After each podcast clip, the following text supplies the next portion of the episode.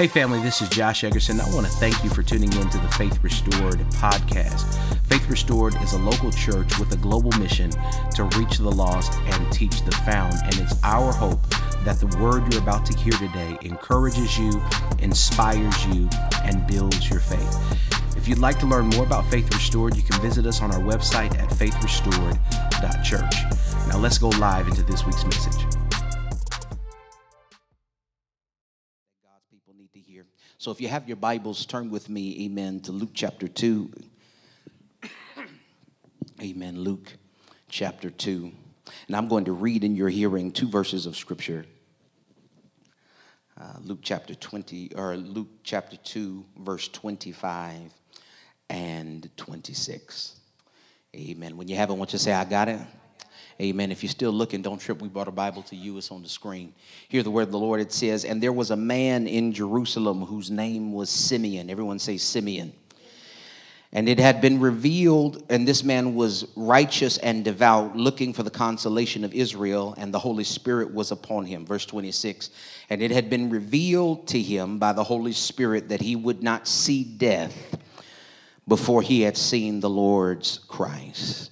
And it had been revealed to him by the Holy Spirit. Somebody say, the Holy Spirit. That he would not see death before he had seen the Lord's Christ. Verse 25 again, and there was a man in Jerusalem whose name was Simeon. This man was righteous and devout and looking for the consolation of Israel, and the Holy Spirit, somebody say the Holy Spirit, was upon him. And it had been revealed to him by the Holy Spirit that he would not see death until he had seen the Lord's Christ. Amen. You may be seated. I want to preach for a little while using as a subject it's got to happen. Yeah, it's got to happen. Amen. Father, thank you for this time. Help us now by way of your Holy Spirit. In Jesus' name, amen. It's got to happen. Amen. The whole of our faith rests on this simple truth God always keeps his word. Yeah, no matter the obstacles that seem to stand in the way, no matter how much time has passed, and even when our faith has wavered, God will always keep his word. As a matter of fact, you and I are still saved, not because of any goodness of our own, but we are saved in spite of the crazy things that we've done, even since we've been on the Lord's side. When God should have let us go, He held on to us, not because we were good enough to be held on to, but because God will always keep His word. And if you will look back on the course, over the course of your life, you'll be able to testify that even though we've been let down in life and lied to by people, the beautiful reality of our lives is that no matter who may have let us down, we didn't lose our minds because we serve a promise keeping God.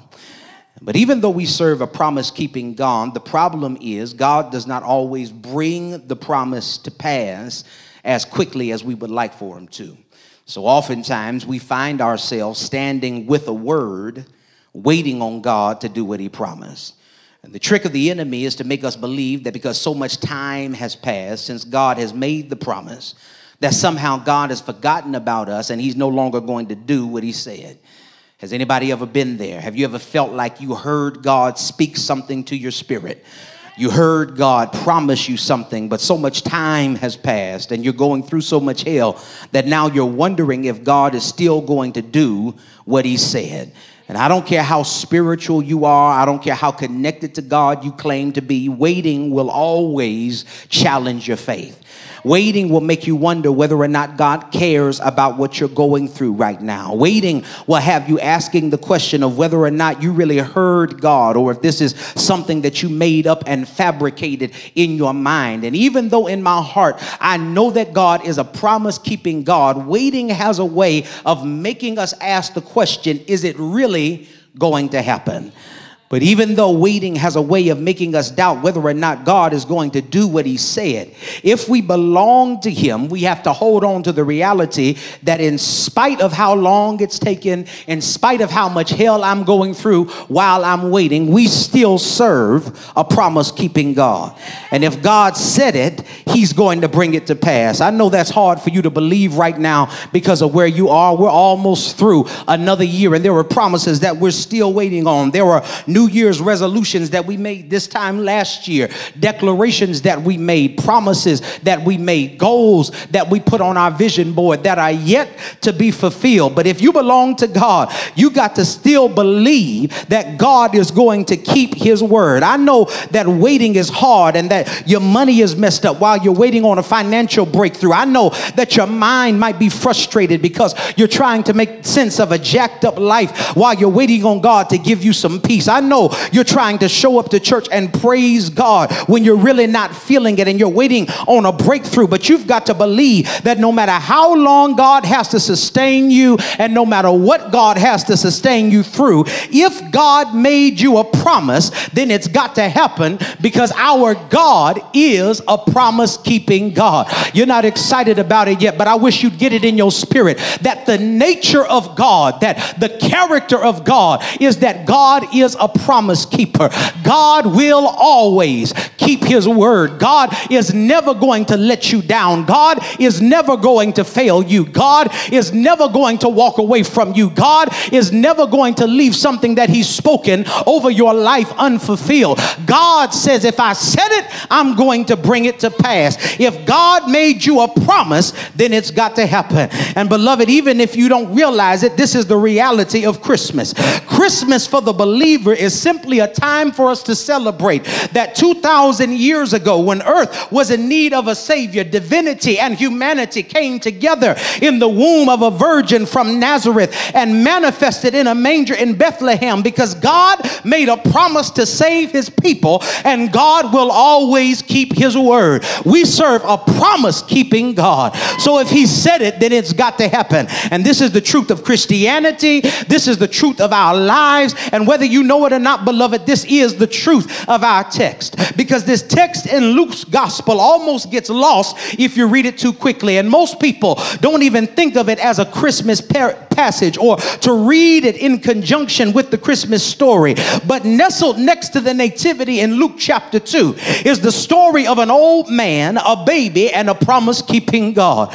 When we come to our text, most of what we know as the Christmas story, beloved, has already happened. Joseph and Mary have already made their way to Bethlehem. The manger had already become Mary's birthing chamber. Angels had already sang their songs, and shepherds and kings had already come to worship uh, the newborn Christ. And now, when we get to chapter 2, Mary and Joseph are bringing baby Jesus to the temple as their firstborn son so that he can be dedicated to the Lord according to the law of Moses. But before that happens, Luke takes the time to introduce us to a new character in the Christmas story that we may, may not have ever heard of before. And it is an old man by the name of Simeon. But Simeon, beloved, is not just any man, he is a man who has been patiently waiting on a promise keeping God. Look at what Luke says about him in verse 25 and 26. He says, Now there was a man in Jerusalem whose name was Simeon, and this man was righteous and devout, waiting on the consolation of Israel. And the Holy Spirit, somebody say the Holy Spirit, the Holy Spirit was upon him, and it had been revealed to him by the Holy Spirit. Somebody say the Holy Spirit that he would not see death before he had seen the Lord's Christ. The Bible says that Simeon is a man who has been providentially protected by God because God has made him a promise. And as we peek in on this particular passage of scripture, we're able to see proof through the life of Simeon that no matter how long God has to keep us and no matter what God has to keep us through, if God made us a promise, it's got to happen. Somebody say, It's got to happen. Yeah, it's got to happen. I've got three reasons why it's got to happen. I'm in my seat. Uh, the first reason why it's got to happen, beloved, is because I have not abandoned my anticipation. Yeah, it's got to happen because I have not abandoned my anticipation. Let me say it again. It has got to happen. Why, Pastor Josh? Because in spite of all the hell I've gone through, I have not abandoned my anticipation. Look at how Luke describes Simeon. He tells us that Simeon was a devout man. He tells Simeon, tells us Simeon was a righteous man. He even tells us that the Holy Spirit was upon Simeon. But the most interesting thing that Luke says about Simeon is that Simeon, check this out, was looking for the consolation of Israel. God help me. Uh, he was looking, God help me, for the consolation of Israel. Now, the consolation of Israel was a way that the people of God would refer to the coming of the Christ. Uh, Israel believed that their situation had deteriorated so badly, politically, economically, and spiritually, that only God's anointed Christ could turn their situation around. Israel needed a peace and a consolation that no president, no political leader, no social activist, no religious zealot or military commander could bring. And Luke tells us that Simeon was looking, God help me, there's that word again, for God to do what he said. God help me. What is interesting now about Simeon's anticipation is that it, it, it was able to survive even in an atmosphere that should have killed it. God help me. Uh, Simeon is going through something in his life. Israel is under harsh Roman occupation. The economic system, God help me, has fallen apart. They're, they now have to share their land with people who don't obey and worship their God, and they're under Roman captivity. Every day of their lives, there was a twisted government, there was social unrest. The religious system had been taken care of or taken over by priests who had more loyalty to a corrupt ruler than to their God. But in spite of this reality, Simeon still maintains his anticipation because his anticipation, hear me, is not connected to the details of his situation, but rather his anticipation is connected to his faith that no matter how bad it looks, God is going to do what he said. And this should be the declaration of every believer in the building today. I don't care how bad my situation looks, I'm still looking for God to do what he said. Notice he did not say he was waiting for the consolation of Israel. The Bible says he was looking, God help me, for the consolation of Israel. When someone is waiting, that is passive. That means they're sitting down, waiting on the bus, waiting for a ride, sitting at a table, waiting for their food to come out from the kitchen. But when you're looking for something, you can't look and be complacent. You can't look and be still. You have to have a sense of anticipation to be looking for something. And is there anybody here who can say, My faith has matured to the place where I'm no longer waiting on God, I'm looking for God? God help me. I, I'm looking for Him. I'm trying to find Him. I'm, I'm, I'm on the search for this blessing. I'm on the search for this miracle. And this should be how every believer feels in times like these. No matter how crazy life may be, no matter how high the odds are stacked against you, you've got to refuse to lose your anticipation. Don't let life, the world, the flesh, and the devil steal your anticipation from you. Don't let your heartache, your headache, God help me, the things that you are going through in life, don't let it steal your anticipation from you. Whatever you're going through, if God's going to do it, it is important that you do not lose your anticipation. But not only is it going to happen because I have not abandoned my expect my anticipation, uh, but it's got to happen, beloved, because I am a product of God's preservation. Look, I, I am a product of God's preservation. It's got to happen because I am a product of God's preservation. God has kept me. Yeah, yeah, yeah. It's got to happen because God has kept me. And, and, and, if God has kept me, He doesn't just keep me for the sake of keeping me, but He keeps me for a reason. If you were done, you'd be dead. But the fact that you're still alive, that's proof to the positive that God still has something He wants to do in your life. If you still have breath in your body, if you still have something on the inside, oh God, that, that, that, that, that keeps making your heart beat, that keeps inflating your lungs with air, then that means that because God has preserved you, He's still got work for you. God, look at look at Simeon's life. The text tells us in verse 26 that it had been revealed to Simeon by the Holy Spirit that he would not see death until he saw the Lord's Christ. God help me. Uh, this, this is important because the text does not tell us how old Simeon is, but we can assume that Simeon was an old man who had seen some things in his lifetime. But the beauty of Simeon's life was that in spite of all that he had seen, God preserved him so that he could see the fulfillment of the promise. God help me, you don't get it yet. God preserved Simeon so that Simeon could see the fulfillment of the promise. Because in order for God to keep his word, he had to also keep Simeon. God help me.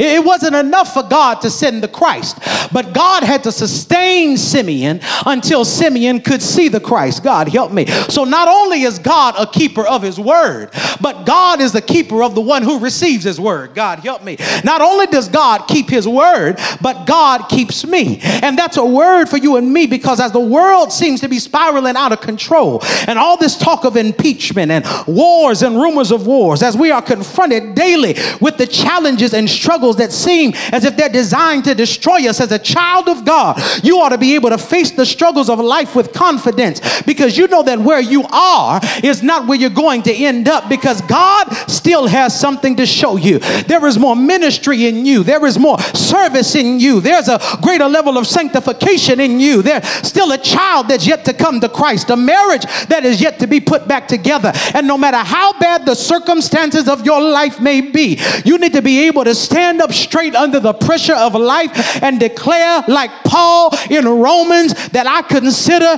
that the suffering of this present time is not worthy to be compared with the glory that's about to be revealed in us. No matter how dark your days may be, no matter how difficult your dilemma is, you will not die until God has kept his word to you. God will preserve you until until the day you are able to see his promise. But not only does God have to keep me to keep his word, God's got to keep his word to keep his word. You don't get it? God had to protect Simeon, but at the time of the text, uh, Jesus had been alive for eight days. Yeah the time of the text, Jesus had been alive for eight days. But from the day he was born, from the day his birth was prophesied, something was trying to kill him. Yeah. God had made Simeon a promise. And while life was trying to take Simeon out, life was also trying to take out Simeon's promise. But God had to keep Simeon to keep his promise, but he also had to keep the promise to keep his promise. God help me, you don't get it yet. Because some of you are crazy enough to think that God is going to protect you but you got to protect the promise. God help me. But God said, I am not just the keeper of the one who received my word, but God says, I will watch over my own word to perform it. God help me. God said that the same way an eagle guards her nest, I'm watching over my word to perform it. Now, some of us may not get that, but some mother understands that, that the same way a protective mother, a helicopter mother, a mother like my wife or my mother in law hovers over their children. God help me. God says, I watch over my word like that to make sure don't nothing happen to it. God says, not only am I protecting you, but I'm protecting the promise. And I know you don't see it, but let me help you. Herod tried to kill Jesus, but God sent him to Egypt to hide out uh, in, in Egypt until after he had grown. God help me. Uh, God, Herod was trying to send wise men uh, to try to tell him where the baby was, but the wise men, God forgive them, lied and said, We didn't see the baby.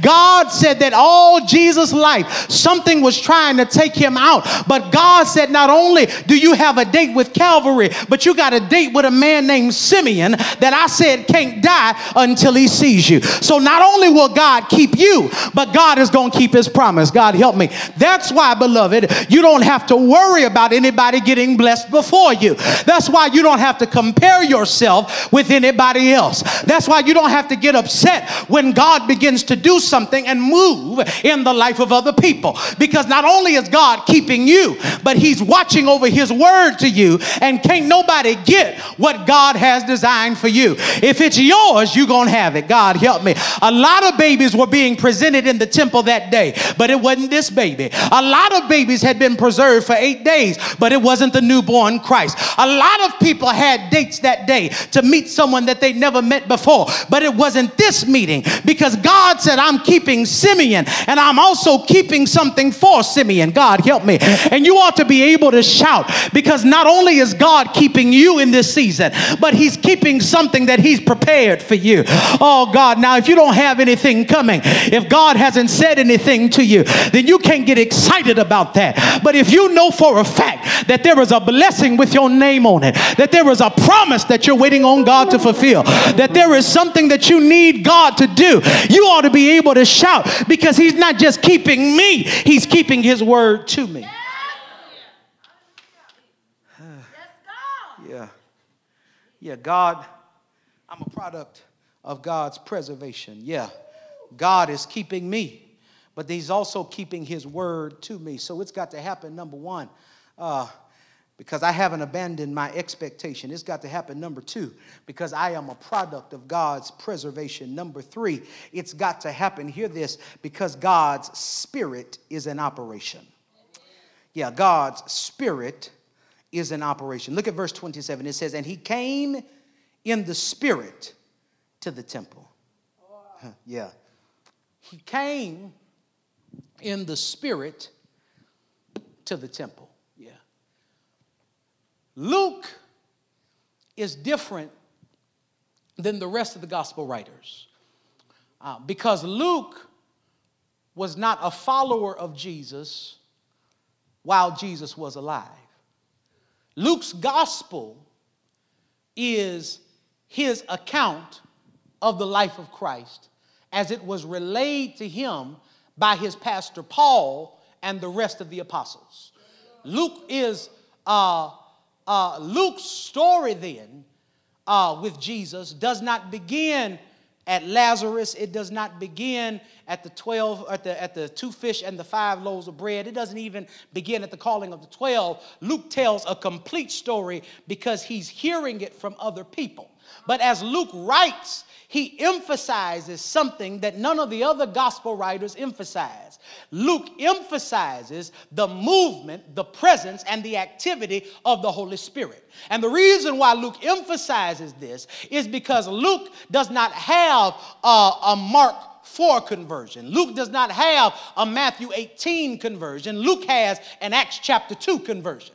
Luke joined the church after the Holy Ghost came at the day of Pentecost. So while the New Testament writers, Matthew, Mark, and John, emphasize their eyewitness accounts of their experience with Christ, Luke now exhibits or tells his story through the lens of one who understands how important the Holy Ghost is. Because Luke says, look, he was a devout man, he was righteous, and the Holy Ghost was on him. And the Holy Ghost was talking to him. And in verse 27, when the Holy Ghost spoke again, it told him to come to church. God help me, you don't you missed it. He says the Holy Ghost was on him, the Holy Ghost talked to him, and the Holy Ghost told him to come to church. God help me. Oh God, the Holy Ghost was on him. The Holy Ghost was talking to him. And when Sunday Sunday came, the Holy Ghost didn't tell him to stay in bed and watch streaming. The Holy Ghost didn't tell him to get a word his way. The Holy Ghost said, Get up and come to church. And I'm tired of folk who claim to have the Holy Ghost, but their Holy Ghost don't tell them to get up and come to church. Yeah, yeah. Simeon says, Look, I know that you've been waiting on God for a long time. I know uh, that you've been wanting God to do something, but if you're anything like me, the Holy Ghost in me said, Even though God hasn't done it yet, I still got to get up and come to church. God help me. The Holy Ghost told Simeon, Look, even though it hasn't come yet, Get up and go to church. You don't get it yet. Uh, when you look at this in the original language of the text, what it's telling you is the Holy Ghost did not break Simeon's habit. Yeah, yeah. Uh, it, it, it wasn't like on this particular day, after not going to church for a minute, the Holy Ghost told Simeon to get up and go. But what it's saying is, Simeon already had a practice of getting up out of the bed and going into corporate worship. But on this particular day when he went, the Holy Ghost told him something special is going to happen today. God, help me. Oh, God. Uh, I know you've been going, Simeon, uh, for all of these years, waiting to see something that you never saw. But today, God, help me, something special is going to happen. And, and I like the fact that Simeon kept going to church because it lets me know that even though God has uh, not come through for me today, uh, I don't come to church because of what I expect to get from God. I come to church because God is worthy of my praise and my worship. And if I could use for a moment my sanctified imagination, I believe that if Simeon had walked into church and the Christ child hadn't been there, Simeon still would have gave his sacrifice. He still would have lifted his hands. He still would have gave his offering. He still would have sang his songs of praise because I'm not coming to church based off of what God is going to do for me. I'm coming to church because it's the it's the Lord's church. It's his temple. That's where I meet with God and he can console me even while I'm waiting on the promise. Yeah. Uh, Simeon came to church under the prompting of the Holy Ghost. That's, that's what verse 27 is saying. He's saying he came into the temple in the spirit. Oh, God, help me. Uh, not only does this paint for us a picture of how Simeon is persistent in coming to worship, even though God has not yet done what Simeon is waiting for him to do. Simeon is not a spoiled brat. He's not a, a trifling Christian that only comes when he feels like he's going to get his blessing. But even when his blessing hasn't come, he's been disappointed for years to some degree. He still finds a way to make it into the house of God. It's not because he's weak minded, it's not because he's slow, it's not because he doesn't understand. He's mature enough to understand that if God never does anything else for me, he's already done enough. He comes in the spirit to the temple in spite of frustration, in spite of disappointment, in spite of seeing the Roman Roman soldiers mistreat the women of Israel in spite of seeing an unjust governor rule taxes over God's people. And in spite of seeing all of the wickedness in the Sanhedrin and in the high priest, he still comes to the temple. God help me. He, he doesn't care who's there that's not right. He says, I've got to be there because I'm right with God. I, I don't care what kind of hypocrites are there. I don't care what kind of issues are in the temple. If God tells me to go, I'm going to show up. This is what Simeon says. Yeah, he says, I'm coming in the spirit to the temple. The Holy Spirit literally, Joe, draws him into the temple. So this is not just a, a, a picture then, Sherrod, of persistent corporate worship, but this is also a picture of salvation. Because the Bible says that Simeon, in order to be saved, had to meet the Lord's Christ. God help me. Yeah, yeah. In order for Simeon to be saved, he had to meet the Lord's Christ. Uh, but the only way he could meet the Lord's Christ uh, would be if the Lord told him where the Lord's Christ was. Simeon didn't have the capacity to find the Lord's Christ. He did not know where his parents were. He did not know what he looked like. He did not know what his mama name was. He had to find, the only way for Simeon to find the Lord was for the Lord to draw him to the place where the Lord was. And so the Bible says to meet the Lord, he had to be drawn by the Holy Spirit. Hold on, I'm gonna come get you. Uh, he says, in order for Simeon to meet Jesus, in order for Simeon to have a relationship that would transform his life and revolutionize his salvific understanding of the Lord, in order for Simeon to have his life rearranged forever, he had to meet God. But Simeon did not have the capacity in and of himself to meet God. So, how do I meet God when I don't have the power to meet God? The Holy Spirit draws me, God help me, to the place where God is. God help me. That's what Paul says in Ephesians. He says, You were dead in trespasses and sin, that there was no hope for you apart from God. But God, God help me. Is there anybody here who has a but God testimony?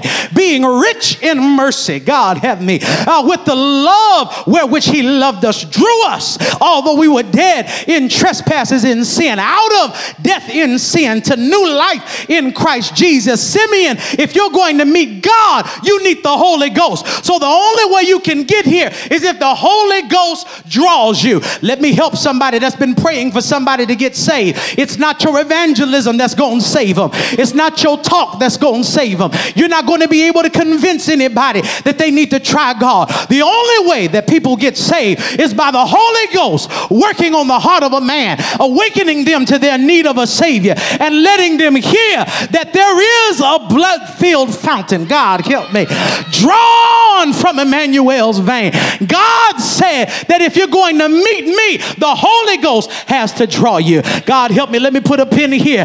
Oh, God, and pitch a parenthetical tent for a moment. That's why I don't understand preachers who say they believe the gospel but don't believe in the power of the Holy Ghost. Uh, because that makes me feel like you think your preaching saves people. That makes me think, musician, if you don't believe in the Holy Ghost, you think your singing is what saves people. Oh, but if there's anybody here like me who ain't got a hood testimony, who don't have a testimony of being from the projects or from the gutter, but you were like me, you were a church kid. You were born on the back pew, and all kinds of preaching and singing went over your head, but you still live like hell and the devil. God said the Holy Ghost had to get a hold of you. Oh, God, that's why I'm not tripping up here when I have a bad sermonic day. I might go home and talk to my wife about it, but at the end of the day, I know there's nothing I can say that can save you. God has to draw you, and all I can do is tell the story about Jesus Christ. Because when the Holy Spirit draws you and you get ready to call, Paul said in Romans, How can they call upon him whom they have not heard? Oh, God. And how can they hear without a preacher? Now, blessed are the feet, God help me. Or how beautiful the old King James says, are the feet of those that preach the gospel of peace. God said, if you're going to get saved, it's going to take the Holy Ghost. If you're going to come to Jesus, it's going to take the Holy Ghost. If you're going to meet the Lord God, oh God, the Lord's Christ, the Greeks called him the Kyrios Christos. If you're going to meet the theanthropic incarnation of the Lord God, then the Holy Spirit has to draw you. It's not going to be your intellect, it's not going to be your prayer life, it's not going to be your fasting, it's not going to be the songs you know, it's going to be the Holy Ghost.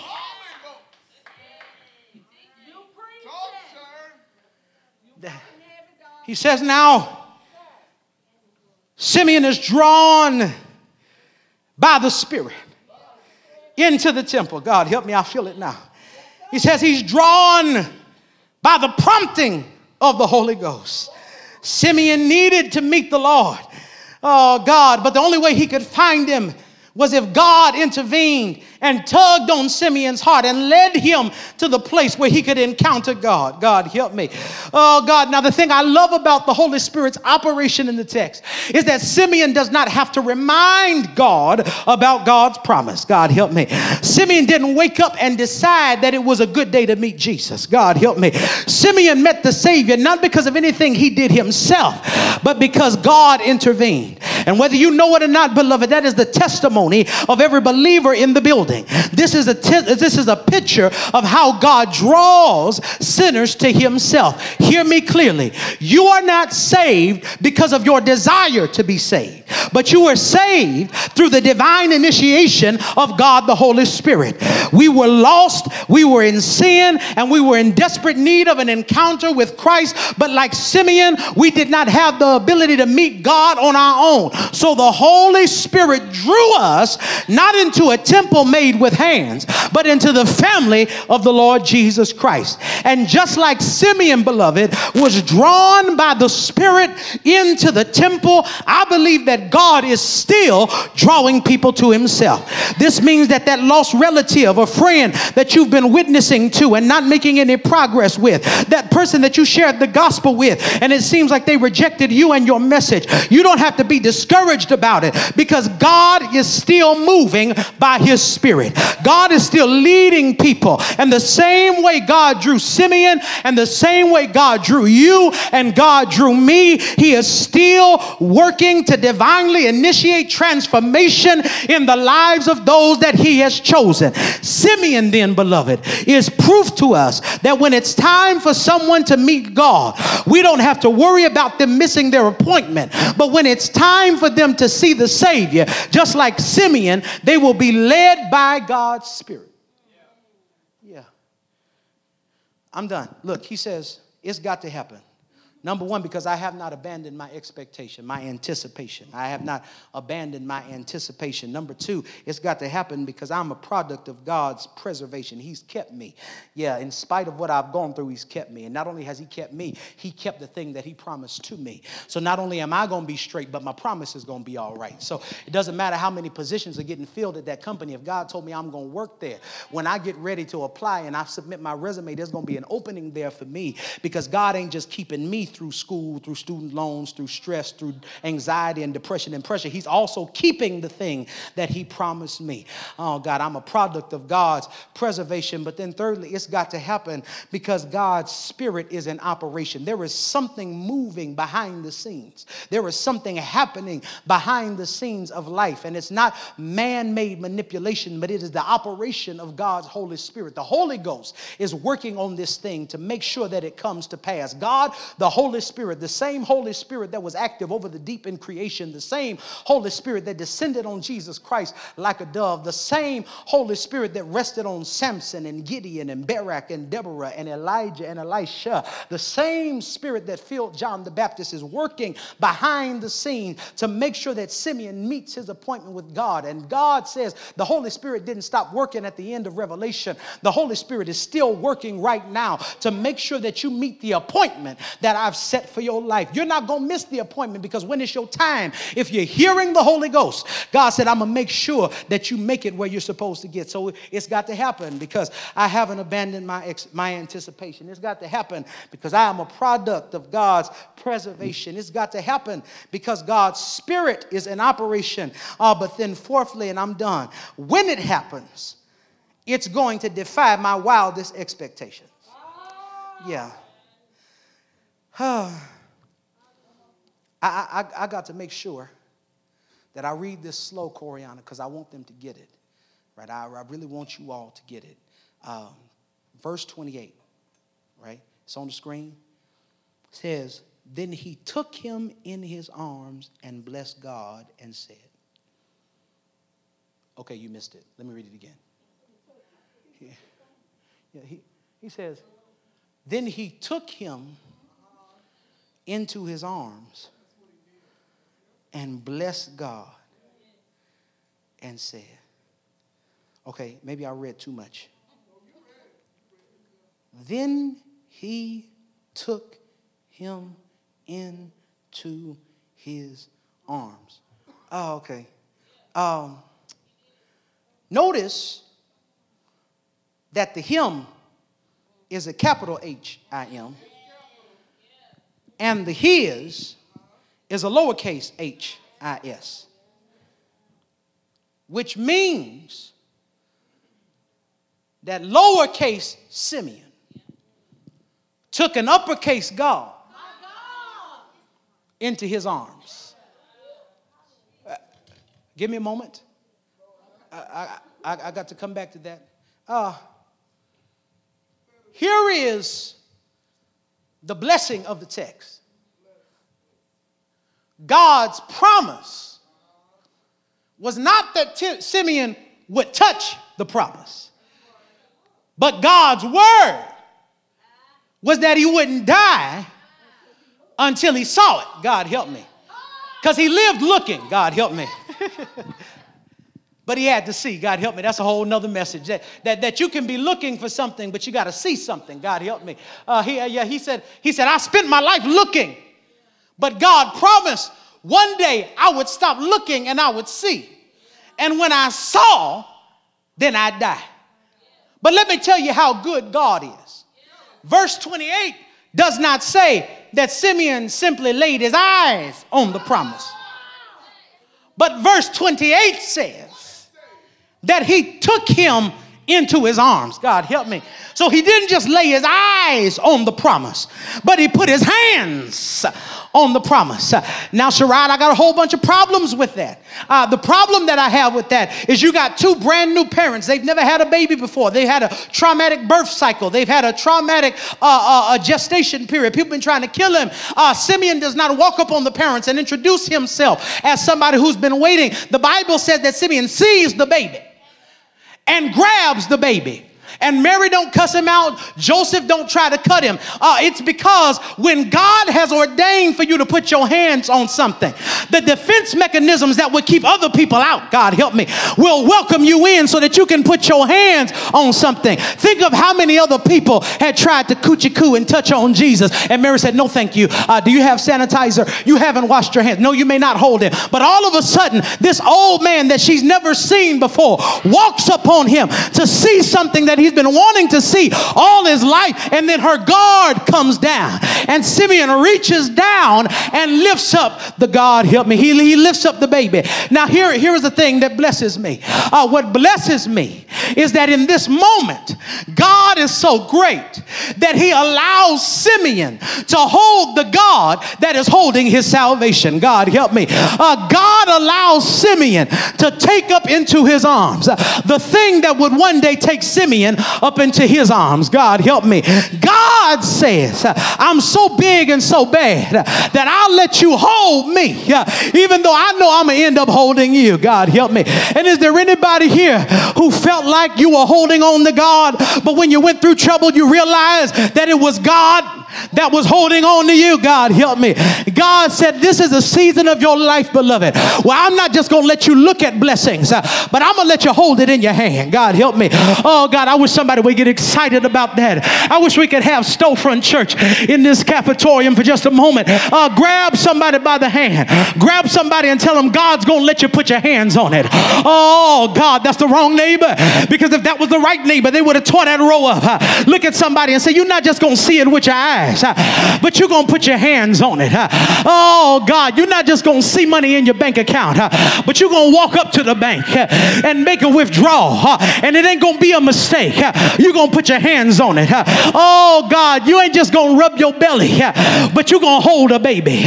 You're not just going to drive by houses, but you're going to live in a new house. You're not just going to look at a new job on the internet, but God says you're going to put your hands on it. Now, the thing about God God that I love is that God would have been good to just keep his word.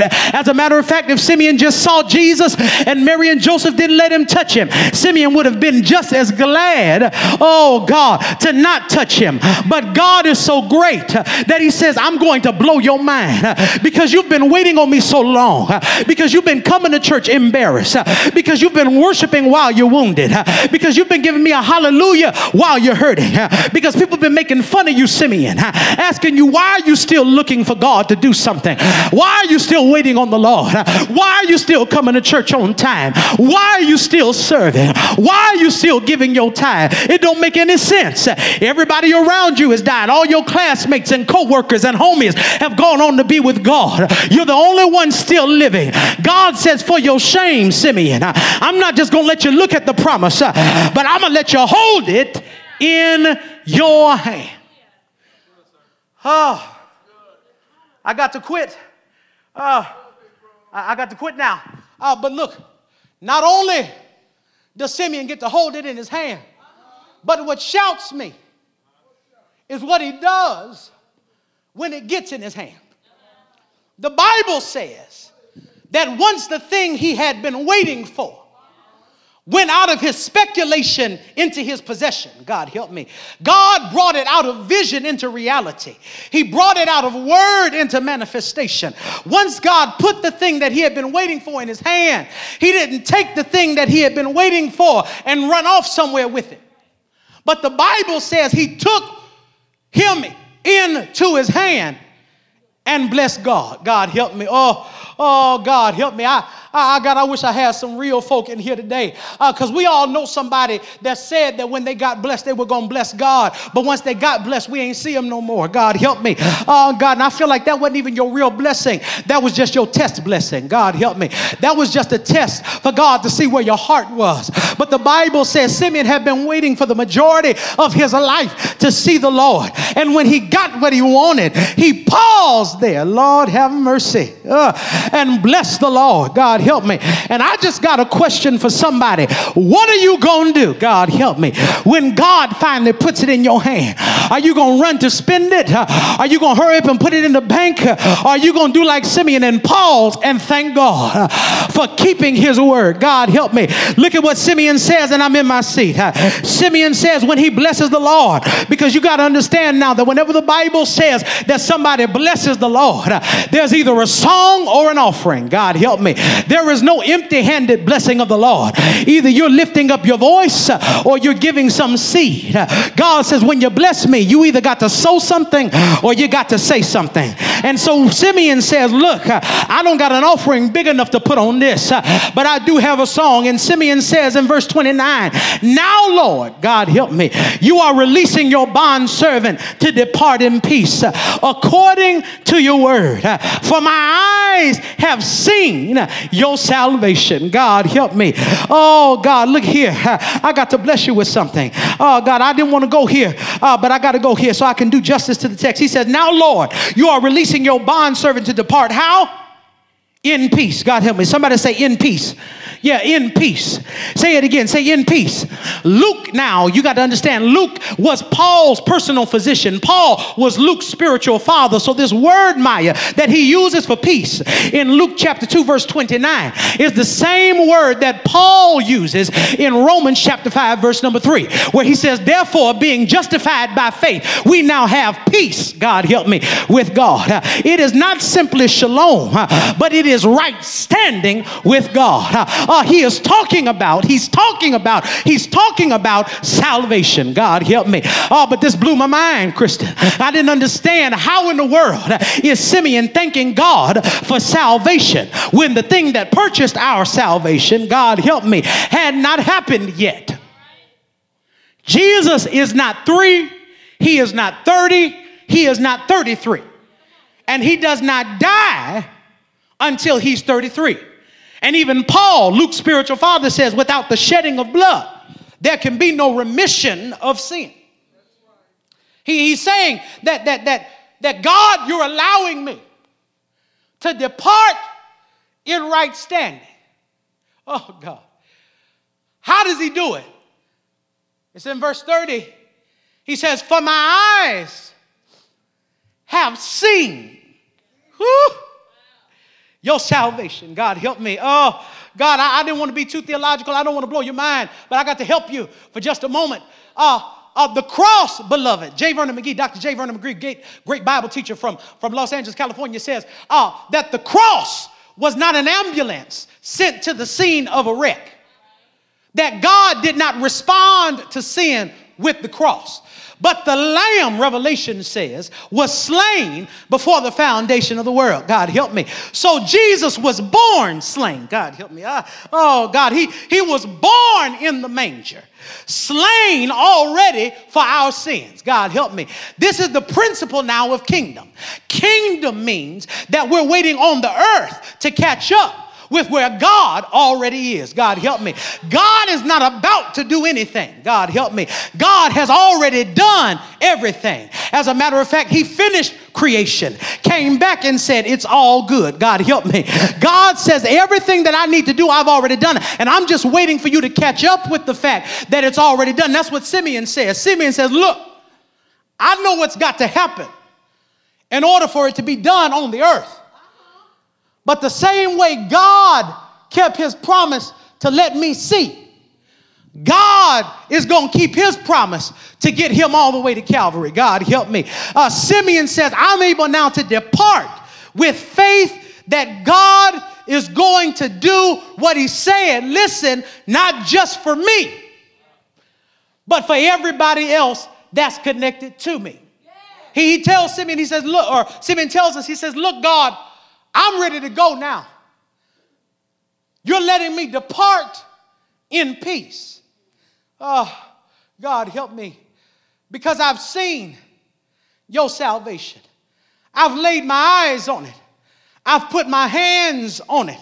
And because I've put my eyes and my hands on it, I know that you're going to do everything else you said you would do. Here is my problem with Christians we've seen God do so much. And yet, when God asks us to trust Him for a big thing, we get scared, even though He's already done more than He should have done for us in the first place. Oh, God, help me. You're, you're, you're mad because God is asking you to serve more than you're serving now, but you forget that He shouldn't have kept you alive in the first place. God, help me. Uh, you, you're tripping because it seems like He's demanding more of your financial resources. But what you don't get is that's not your money anyway because you should have been dead. God help me. And I think that when, when we look at Simeon's life, Simeon said, God, if I can trust you for nativity, God help me.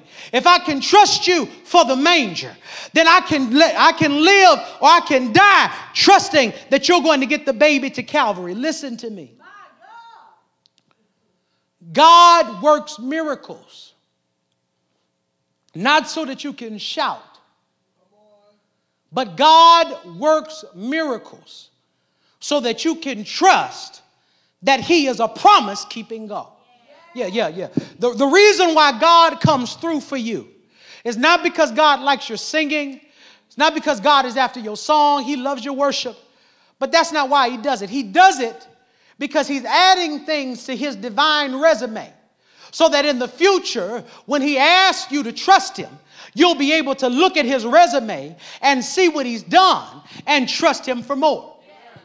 Okay, uh, y'all don't get it this way. Let me explain it to you this way. Uh, we were saved on cash. God saved Simeon on credit. Yeah.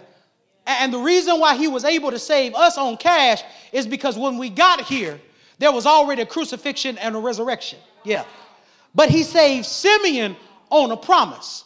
And so, Simeon now, the way credit works is uh, I evaluate your credit worthiness based on how well you've paid your obligations in the past. If you've met your obligations perfectly in the past, then you are worthy then to be trusted with new credit here in the present. God says, Look at me, Simeon, I'll run my credit report and see if I'm able to be trusted. And so, Simeon says, Look, well, you've made good on every promise, you made good on this promise. I'm going to trust you and I'm going going to go to sleep. God help me. And I'm going to trust that I'm going to wake up in heaven because you're a promise keeping God. You missed it. Simeon said, Look, when he said, Now you can allow your servant, your servant to depart in peace, he wasn't saying, I'm going home to take a nap.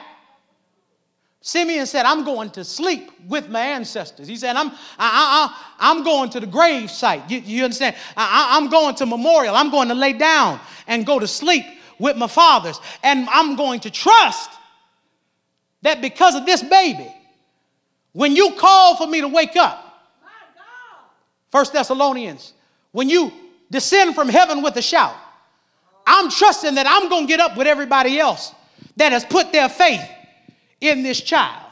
God help me. Uh, notice now, Simeon has no fish and loaves to trust in. God help me. He has no recently opened eyes or unstopped deaf ears to trust in. He has not seen Lazarus get up from the dead. Simeon is looking at an eight day old, funny looking newborn baby. God help me. And he's putting his trust in him because God said he's the one that's going to deliver. And I got a problem with church folk. If Simeon can look at a baby and trust him, how come you can't trust a full grown Christ? God help me. Uh, how come you can't put your trust in a full grown Savior? How come you can't trust God to do what He said? God says that Simeon uh-huh, praises God. I'm done. I got to quit. Uh, he praises God because God has exceeded his expectations. God is letting him depart in peace. And he says, I'm going to bless God. And he lifts up one of the, the, the, the last Christmas hymn in the Bible, the last hymn around the birth of Christ in the Bible. And his song is a reminder to us, beloved, that no matter what obstacles stand in the way, no matter how much time has passed since the proclamation of the promise, God will always keep his word. Okay. Uh, I got to close. Let me close like this. I was, I was, I kept my kids uh, home this week. I didn't send them to daycare. They got out of school on Wednesday. I decided I was going to keep them for the rest of the week. On Friday, I took them to the movies uh, to see a movie, and I knew that they were hungry because we got up early in the morning to see the movie. We went and saw the movie at like 9:45 because I didn't want it was opening weekend. I didn't want uh, to deal with traffic. Uh, my kids asked me for popcorn in the movies. Uh, I knew that they wasn't gonna eat it, so I let them split one popcorn. We get out the movies. Jackie, I know they're hungry, uh, so uh, I asked them what they want to eat. My daughter says what she always says. My son says, "I want McDonald's." I realize that I got an errand that I need to run. And so I tell my kids, I'm to take them to McDonald's, right? So Tamia chills out because she's been rocking with daddy for about six years. She understands how I move. So she lays her head back and goes to sleep. My son is hungry. So he's in the seat tripping because he sees me not just drive past one McDonald's, but then I take a right and I drive past another McDonald's. Then I get on 295 and he sees McDonald's on road signs, on exits, and I'm not going by any of those McDonald's to get them something to eat. And my son uh, is tripping because he's in the seat and he's hungry. And he starts saying stuff like, um, Daddy, there's a McDonald's right there. And I said, I know, son, I see it. And we drive a little bit more, Kristen. He says, um, Daddy, there's a McDonald's right there. There McDonald's go, Daddy. I see it right there. I said, Yeah, I know, son. It's right there. He says, after a little while, he starts saying, Daddy, I'm big hungry. Uh, I, I, Daddy, I, I, I, I, big hungry. I really, really hungry. I said, Okay, son, give me just a minute. I've got to go somewhere. Uh, as a matter of fact, where I'm going is going to make it possible for you to get this McDonald's that you're about to get. Uh, but you got to ride with me for a little bit. So we passed by. I'm on my way uh, to the bank. And so I, I passed by the bank. Right across the street from the bank is another McDonald's. So in order for me to get to the bank, I got to pass not just one, not just two, not just three. This is my fifth McDonald's that I've passed. My son is sitting in the seat tripping, crying, tears streaming down his face. Tamia looks over and says, What's wrong with you? And she, he said, I'm hungry. And Tamia says something that blows my mind. She said, Didn't you hear daddy back at the movie theater say he was going to take us and get us something to eat? And you started crying.